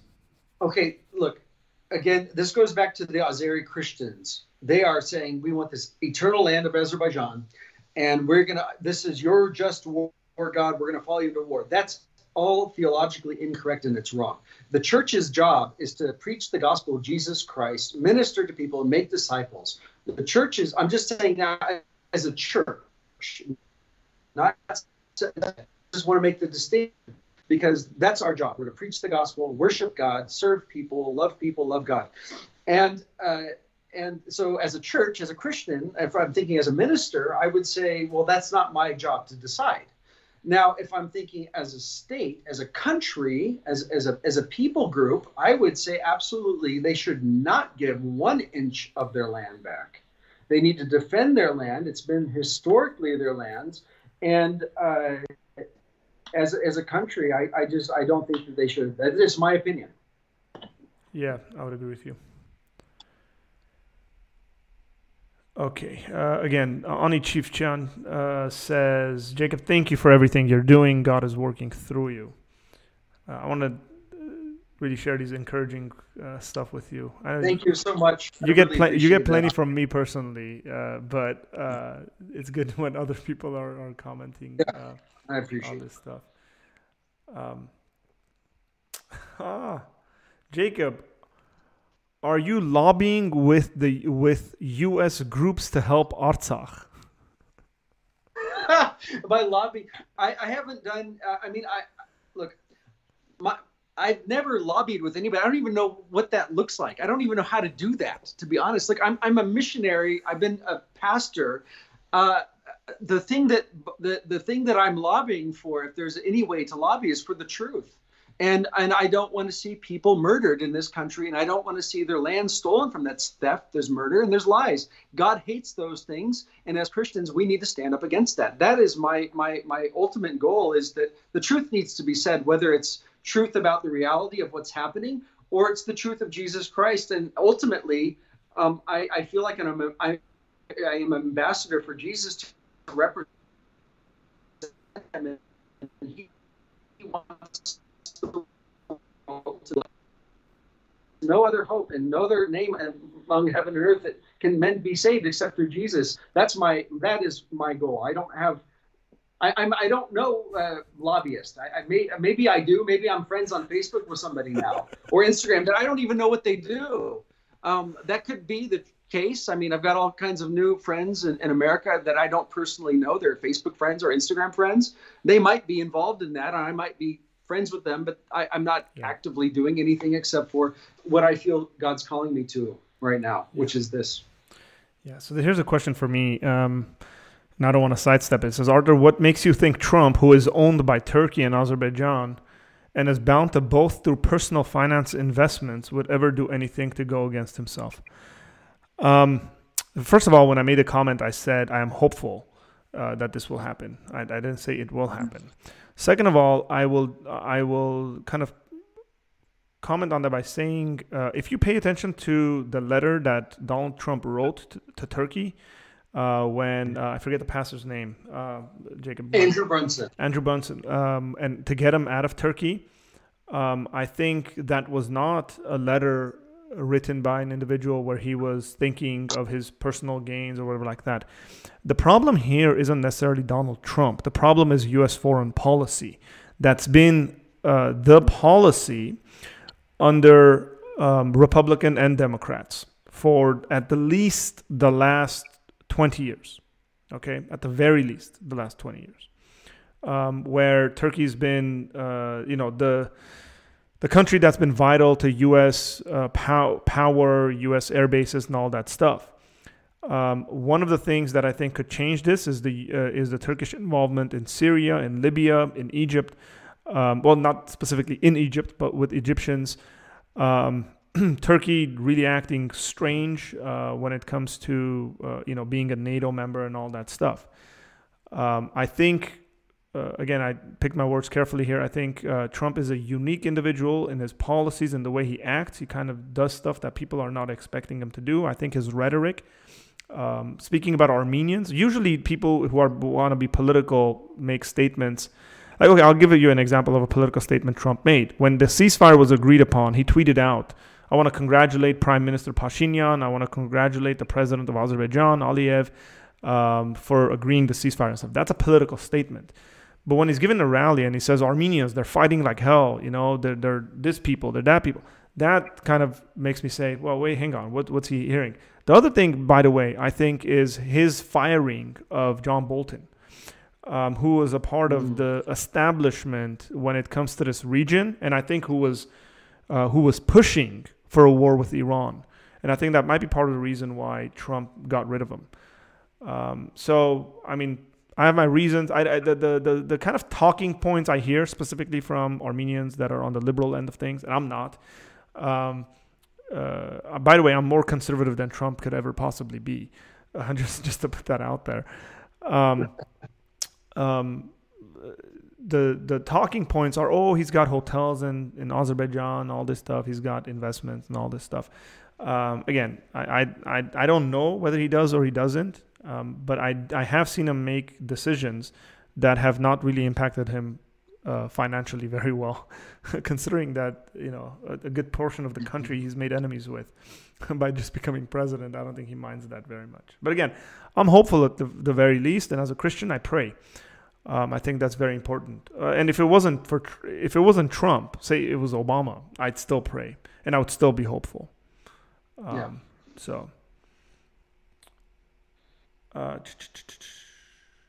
now, this is a very interesting comment. How much time realistically do we have to stop this from turning it into a full out genocide? I don't. I don't even want to think about that. I, I, can't even speculate about that. I, I, you know, people ask when will the war fin- be finished? When is there going to be peace? I mean, we can't. No, nobody can speculate on that. Uh, we, what we do as Christians here, is we are praying that uh, there will God will protect the soldiers that are fighting for their lands and their families, asking for protection. We're asking that God would change the hearts and the minds of the people in Azerbaijan and Turkey and the governments, open their eyes to the truth, and that they would see the wickedness that they're doing. And uh, uh so, I mean, I'm just in our prayers. That's what we do. I mean, but to know how or when, uh, we can't know yeah. that. Only God knows. But we can pray. So that's right. Um, so Chris Maldoyan says, "Hi guys, a question for both of you. Germany had a Judeo-Christian moral background, and they were able to ask for forgiveness. How can we ask Turkey the same when they don't have the moral base? What a question." Yeah, it's a, it's a great question, and I, I, I, don't expect the country of Turkey to ask for forgiveness. I don't expect that. I, I he's exactly right, but I do expect Turkish Christians, Kurdish Christians, Zaza Christians, Christians in Turkey, that now because they do have a biblical foundation and they know Jesus is Lord and they know that they need to uh, reconcile, that they have the obligation to. I always look at Christians really to be the the the, the example countries that, that have to pass they have to pastor their city and pastor their country. So if we don't see a recognition first with among all Turkish Christians, how could we even expect a secular or an Islamic government to do something like that? And the same with the Azeris. If the Azeri Christians continue to believe lies about their history, uh, how can we expect Azerbaijan not to uh, continue to aggress? So I think that's a great question, and, and I don't expect Turkey ever to, to do that as a, as a country. Yeah, so I, I would respond to that very similarly. I would say the the responsibility is on Armenian Christians who know better, um, and uh, who would extend the hand. I know how difficult this is, guys. I trust me. I before I started following Christ, when I was 18 years old, I had a tremendous amount of hate in my heart towards Turks It took me a number of years to actually be able to say, um, I love you, I forgive you. Um, you know, so um, I think the responsibility is on us as Christians to take the first step. And I guarantee you, uh, Turks won't know how to respond, especially Muslim or secular Turks. When the Armenian individual says, I forgive you, and that's I forgive you because of Jesus, I forgive you because Jesus has changed my heart, you're going to see very strange faces looking at you, not knowing what to do, because they actually don't have um, the worldview to even understand what that looks like, which which then becomes a great opportunity for us to present the gospel um, and and see true reconciliation, not just political reconciliation, but true reconciliation in that we're reconciled. Uh, unless God, again, and we've seen this too, if we're not doing it, God's going to do it, right? Uh, where God's going to lead uh, these these Turks to Christ. They're gonna come to a realization, and we're gonna see them come in and saying, "Forgive us." And I've had that happen as well. Um, we've seen that. Yes. Uh, I wanna I wanna put up a couple of comments here that are important. And Eric, thank you so much for watching. Eric is a good friend, a dear friend, and he's in Sweden. And we pray for him, and we we hope and wish for a good health for you, uh, Eric. Um, so he he put two comments up that are, that's very important. I think he says I think you need to consider that Europe has a gun to its head. Seven million refugees in Turkey that Erdogan is ready to send over the border. Um, he actually mm-hmm. made some strange comment about like Europeans being afraid to be in the streets and stuff like that uh, recently. And then he said, so in the end, the EU will resist anything significant against Turkey and sanctions as those again uh, those again Iran and Russia don't change policy. Armenia's only hope is the same as Israel's, the Lord God. Thank you. So when we we we believe that, uh, I mean, we, we realize that our uh, you know um, our only hope is uh, is the Lord on high. Is it is the Lord of hosts. That's right. Someone said, "Are you going to vote?" uh, I, I voted already. I sent that off from Armenia. It's it's it's already there. Excellent, excellent. Um, bunch of comments about Arkansas.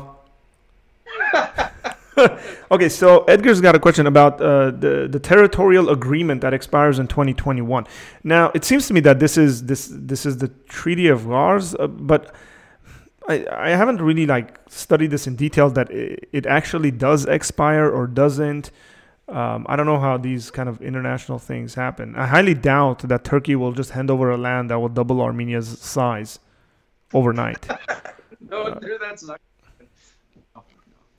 Um, but I don't know if you have any comments on that. I, I, don't have any comments on that. I need to study that further, but I will look into it. Okay. Uh, Armand Grigorian says, if any president were to accept a genocide and put sanctions on Turkey, it would be Trump. I hope. no. Um, let's see. Bunch of conversations about Trump. Um,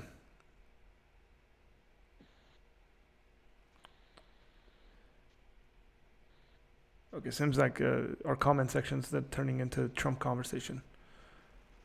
France is the most anti-Erdogan country. um, it it seems that the, the leaders don't get along very much there, considering they did pull back, right? They did pull pull back uh, their ambassador. Yes, they did, and in fact, um, the the uh, they're going to be sending parliamentarians from France to Artsakh uh, they might have already arrived and they're going to go hmm. and, and, assess the situation on the ground. So i've been really happy with france's response. By the way this doesn't it doesn't take you uh, take a rocket scientist to figure out who's the aggressor and who's in the wrong and stuff like that. When you have two countries and one of them says we want the international media to come. We want you know peacekeepers to come yes. and stand on the border to see who's attacking first and who's not and then one of the other yes. countries says no no no we don't want that uh, I mean, that clearly shows what's going on, right? right? Like no, Azerbaijan doesn't want that, and yeah. Armenia wants that. That's right. Azerbaijan only allows the Turkish press to come in. I wonder why. And and uh, and uh, and Artsakh allowing it. I a reporter, a friend of mine from the United States, just went to Artsakh today. I mean, yeah. they're, they're allowing them to go in to, so you can see what's really happening. And that's a, a really good point for our Azeri Christian friends. They need to consider why is this? Yeah. So Why is that? Anna said, "Can we schedule a time or a day where everybody uh, eh, have everyone pray for Armenian soldiers?" There, uh, Jacob mentioned that there is a prayer going on right now. There's a 21 day fast going on uh, right now. Yes. Uh, so um, you, that's a 24 hour kind of fast and prayer that's mm-hmm. going on, and you you can join join that right now. Yeah. Um, yeah. I want to make a comment here. Um, I think uh, people are thinking a bit too American uh, in in some of the someone some don't ever mix religion and politics. That's the first mistake.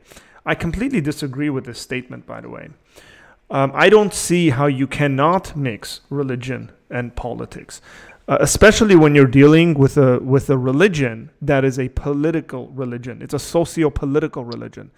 Islam is a socio-political religion. There is no such thing as a separation between church and state in Islam. That is a myth. That's right. Whenever you hear any Muslim tell you, "Oh, you know, we're a secular," that, that just doesn't exist, because Islam is a socio-political religion. Islam dictates how politics in an Islamic country should be run. So when you're dealing with Muslims, um, especially when you're dealing with, eh, sorry, a Muslim country, uh, you need to always have that in the back of your mind. The other thing I would say is that's not even true within a Western world, right? That, that like the the fact, for example, um, I have a uh, there's a video. I have a short little three minute video. I gave a speech at a rally here, and I quoted the United States Constitution. And, and by the way, Artur, that was an amazing speech. I loved it. That Thank was you. everybody needs to see that. Thank you. I appreciate yeah. that. Um, and uh, the you know I quoted the Constitution, right? That all men are created equal, endowed by their Creator with certain unalienable rights, right? The life to life, liberty, and the pursuit of happiness. This is a religious statement. You can't make you can't say this is not a religious statement.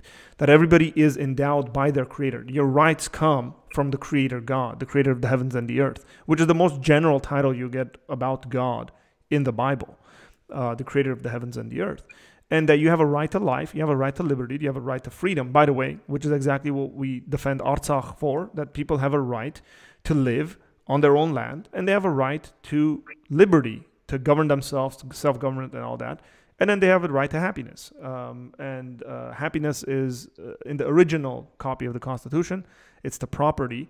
And happiness is tied in with property because if you own property, then you have the right to do whatever you want with your property. Uh, so um, I don't buy that statement uh, as someone who considers himself. Uh, I mean, um, I, I, shouldn't. I, I, don't. I shouldn't say I'm a religious scholar or anything like that. But you know, I study religions. Uh, I mean, I study Christianity at in depth, and I do my best studying other religions. Uh, this myth that exists in the liberal world uh, that uh, the world can just move on without any religious, um, you know, ideology impacting it or something like that is just that it's it's a complete myth. It's a complete fabrication. Okay, um, so especially especially when you deal with Muslims, there is a reason why Syrian jihadists want to go and fight in Azerbaijan, and it's not money.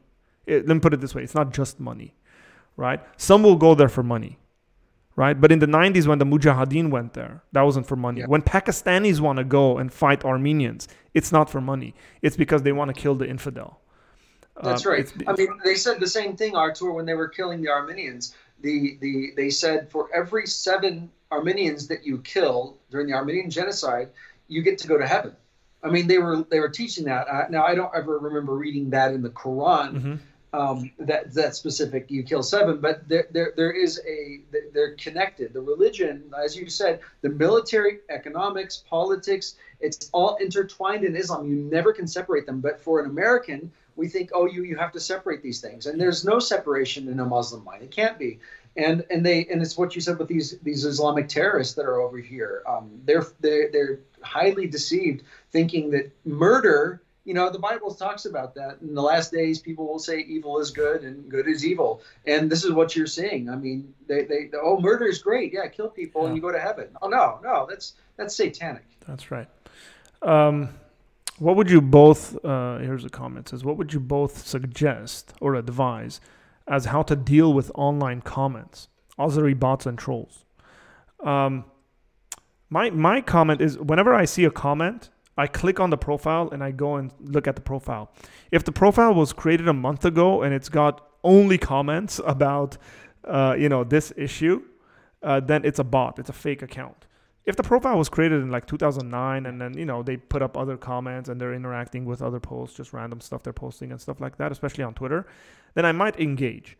Um, usually I'll ask a couple of questions and then I'll see what the responses are. If the responses are just a regurgitation of whatever's kind of they're being fed, I probably won't bother with it uh, because I don't want to give so many comments where it pops up to the top of the uh, to the chain to the thread uh, because of how algorithms work. So most of the time I just ignore them.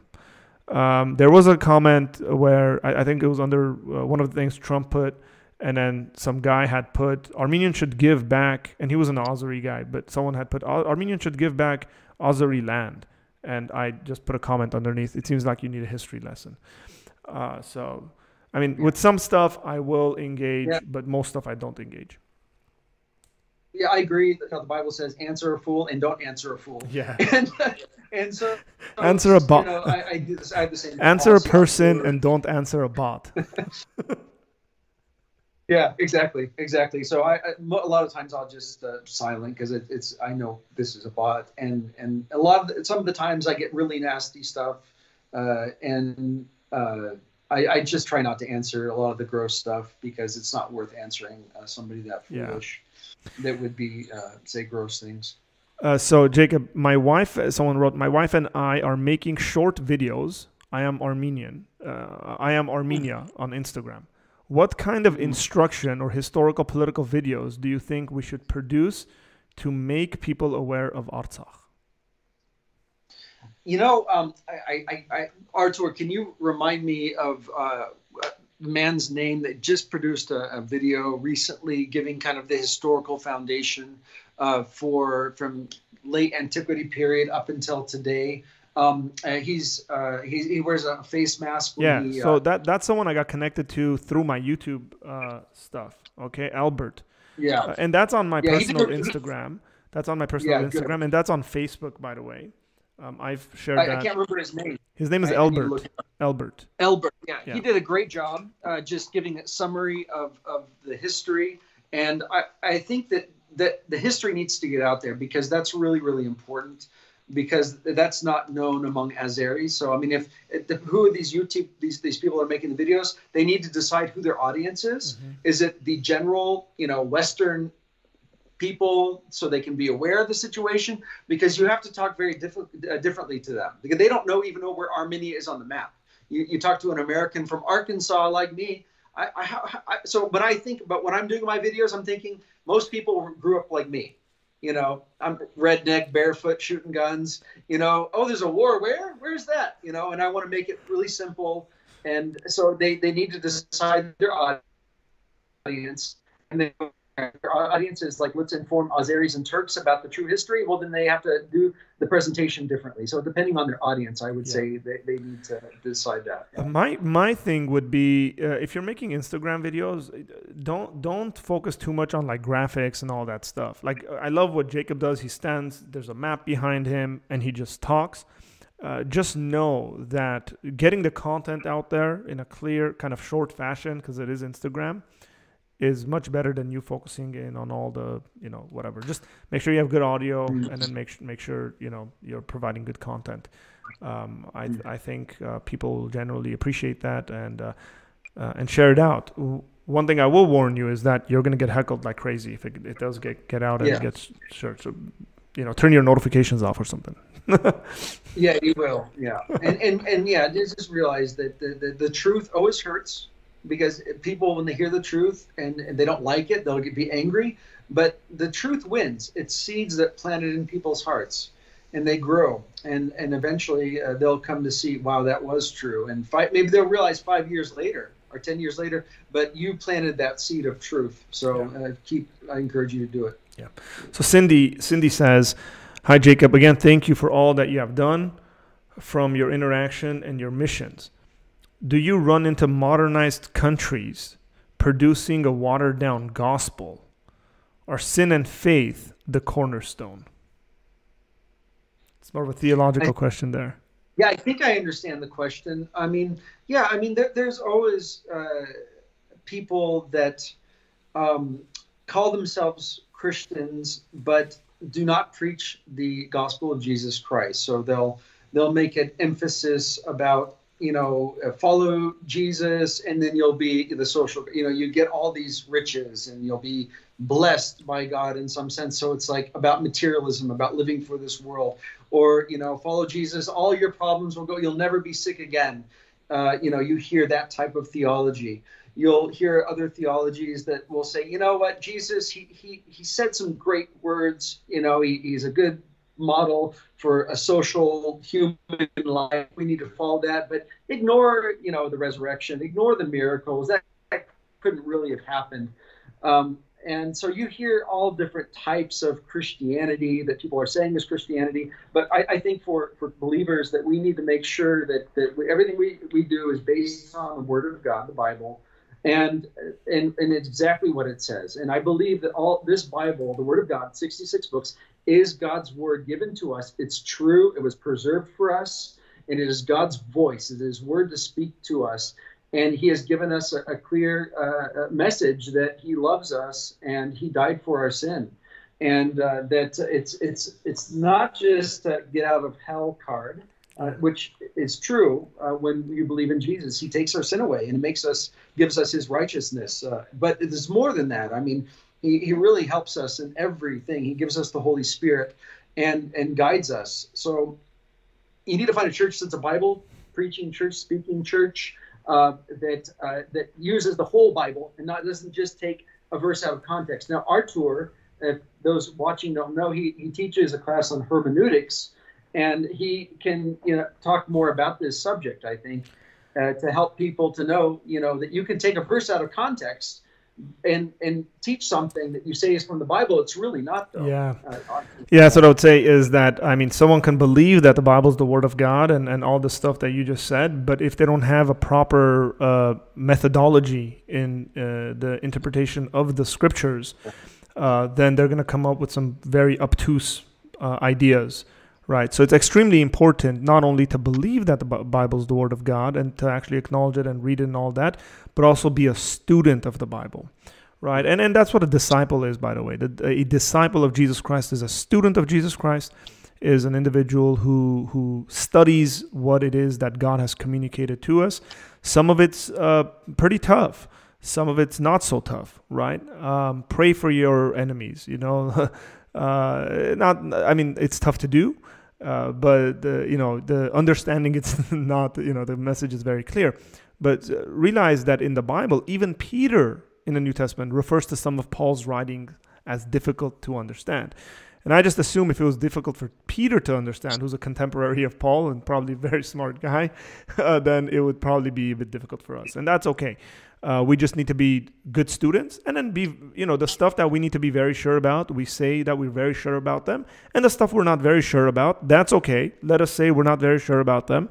Um, if there's secondary issues that we're not very sure about, that's completely fine. Jacob and I uh, disagree on a number of issues, uh, you know, when it comes to theology. But we uh, we sit down and we have coffee and tea together, and we talk about it, we laugh over it, and uh, you know, he says, "Ah, oh, Artur, I can't believe that you you I can't believe you believe that," you know, and then I say, "Jacob, I can't believe you believe that," and uh, and you know, it's it, that's the way it should be. It, it it really should be. I think Augustine was very right when he said, "In essentials, unity."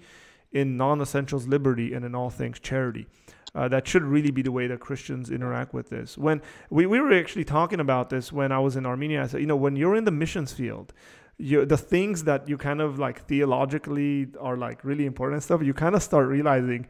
Uh, I mean, they're important to you, but uh, y- you know, you want to preach the gospel. You want the essentials to get out, and so you're working with Christians that you don't necessarily agree, agree with on all the points. And it really is a good picture of God's kingdom. It is.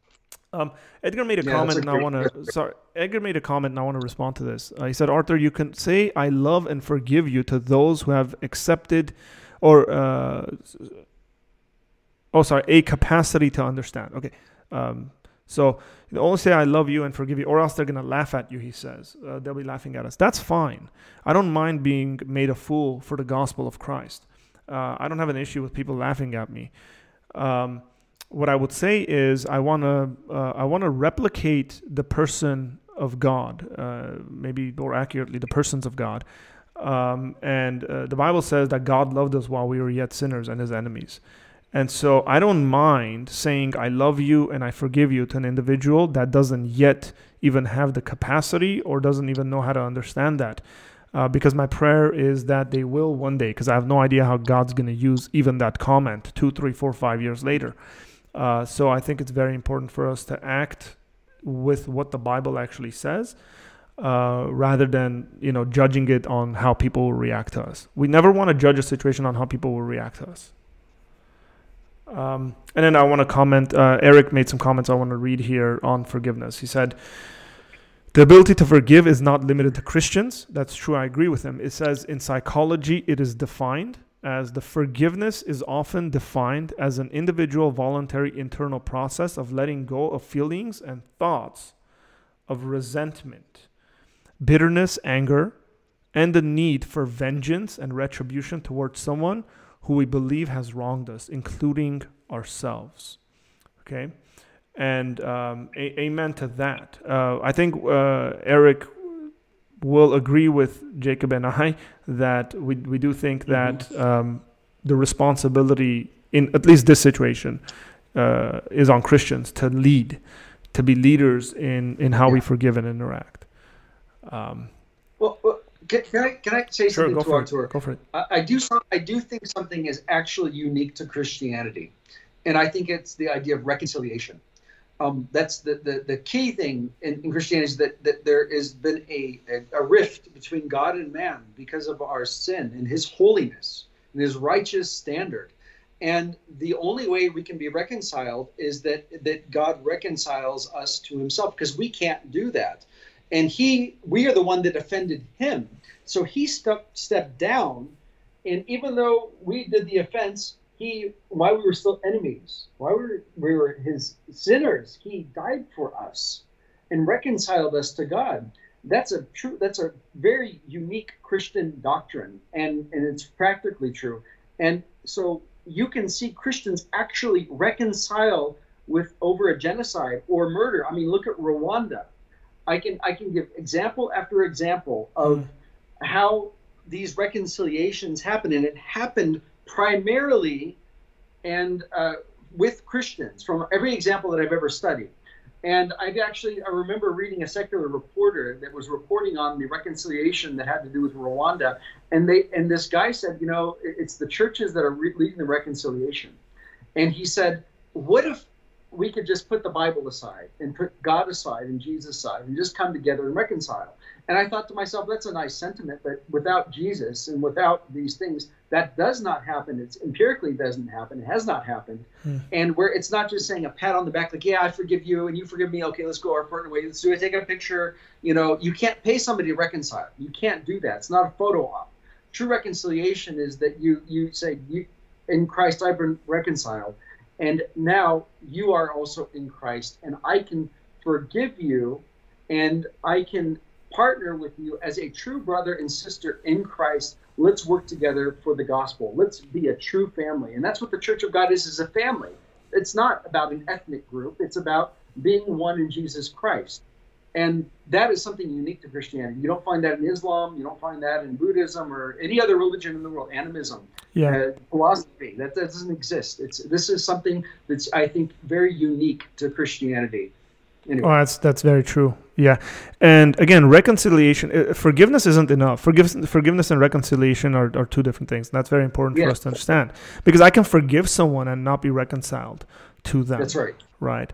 Um, and so that that's very important for us to to realize and um, uh, and strive towards that right and and again i we're, we're speaking about two different categories here because you could have personal reconciliation but maybe not political reconciliation as is the case right. for example between turkish christians and armenians some turkish christians and armenians uh, armenian christians and uh, but not political reconciliation and right. i would say uh, maybe political reconciliation might not happen without the turks actually uh, putting into practice um, you know, giving land back and saying, "Hey, here's here's repayment" or something like that, right? Like that could also be the case um, where uh, personal reconciliation is a bit different, right? When you see uh, when you see, as I have and as Jacob has, uh, you know, 80 year old Armenians blessing Turkish pastors, and then those pastors praying for the grandchildren of these um, of these Armenians who are gen- whose parents were genocide survivors. Um, that's personal reconciliation. Um, and so I, I, think we need to be wise. Um, and I, am not one of those individuals that says, oh, you know, the politics doesn't matter. Let's just talk. Like, I, of course it matters. Of course it matters. Um, and I think we should be wise and we should seek truth in all these things. Um, when people have wronged and stolen um, things, you, there's all sorts of principles you can find in the Old Testament about repayment and that's what righteousness and justice actually looks like. Um, yes. Just this is why Leviticus is not a waste of a read, by the way, for anybody who says, "But it's boring. I don't want to read it." Well, that's because you're reading it incorrectly. There's an encouragement for my hermeneutics there, right? Uh, read Leviticus and then draw out the principles on how to treat the foreigner, how to treat uh, the uh, the orphan, how to treat the needy, how to treat uh, situations where you know uh, you mismanage something and somebody else gets hurt, what do you do that? You can draw out those principles and apply it into your politics and then have a pretty um, decent system in place. Um, uh, maybe not a perfect one, but at least a, a well functioning one. And so, again, you can have reconciliation of that sort, but when it comes to the politics of who's been wronged, which parties, how much have they been wronged, there's great principles in the Bible you can draw out and actually apply it in order for you mm. to be just uh, because justice and truth go hand in hand, right? Um, so let's see. Okay, so we've been going at this for. I, I was the idea was to do this for about an hour, and, and we're coming up on two. now. um, people have been interested and they've stuck around. I, I really appreciate it. Um, it is coming up on midnight for me. Though some of you guys might be on the East Coast, um, and it's very late for you. Uh, I do have to sleep because um, I, I got to meet with uh, someone I'm discipling at 8 a.m. tomorrow, and so um, I want to thank you guys, Jacob. I want to thank you again, man, for um, for jumping on here and um, sharing your knowledge so and your wisdom. Yeah, it's so great to see you, and I'm glad we were able to talk about these things. And um, and uh, any people that are interested in just keep praying. Open up the book of Psalms. And yes. if you guys haven't prayed before in a, or in a long time, Psalms is a good place to go. Look at Psalm 27. That's a good place to start praying. There's many, many good Psalms that you can pray through uh, concerning the situation mm-hmm. over here uh, that uh, we're facing in Artsakh and Armenia. That's right. And um, again, uh, it, this is a good video, I, th- I would say, um, the way it's gone. For it, It's balanced, I think, especially from a Christian perspective uh, for you guys to share out. Uh, again, I know that uh, not everybody will sit there and watch a two hour long stream, but some might. And uh, why don't you guys uh, share it out? Give it give a thumbs up because that helps with the YouTube algorithm. Um, and if you haven't subscribed, subscribe. I try to provide interviews and then I do personal streams and I also try to make short videos Again, this is an apologetics channel, and uh, now it's an apologetics channel in the sense that I defend the Christian worldview, which is what I think apologetics should be about. Now, nothing against individuals who are doing apologetics, kind of in a in a zone, uh, you know, kind of in uh, topic, and they just speak about that because I think that's important as well, and I, I gain and um, learn a lot from from individuals who are doing that. But so I speak about politics and I speak about hermeneutics and theology and you know philosophy and apologetics and all that stuff, as um, I think we should. So if you haven't subscribed, go ahead and subscribe. Uh, Jacob, again, thank you very much. Uh, thank you everybody for staying up and uh, or whatever, take taking the two hours out of your life, which is uh, which is precious.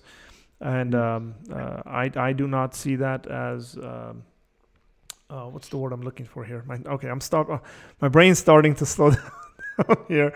Um, I appreciate it. Let me put it that way. I appreciate the fact that you've you've given uh, a uh, some time from your life to joining us here and, and trying to learn about it. Again, I want to encourage you guys to spread awareness. That's the very least you can do.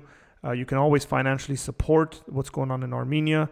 Uh, is the place too, uh, because they are in connection with the Armenian government. Don't give anywhere else just give towards that because there has been some scammers uh, recently I've heard about. Um, so, Jacob, uh, go back and, and enjoy your company with your friends. And if uh, if, if there are some people there that I do know, uh, tell them I said hi and I love them and I'm praying for them. Um, there are. I will tell them hello for thank you. Thank you. Thank you. um, and okay, guys, uh, God bless you guys. I will probably be on either tomorrow night or Wednesday night uh, to do an open discussion. God bless you guys and take care. Bye.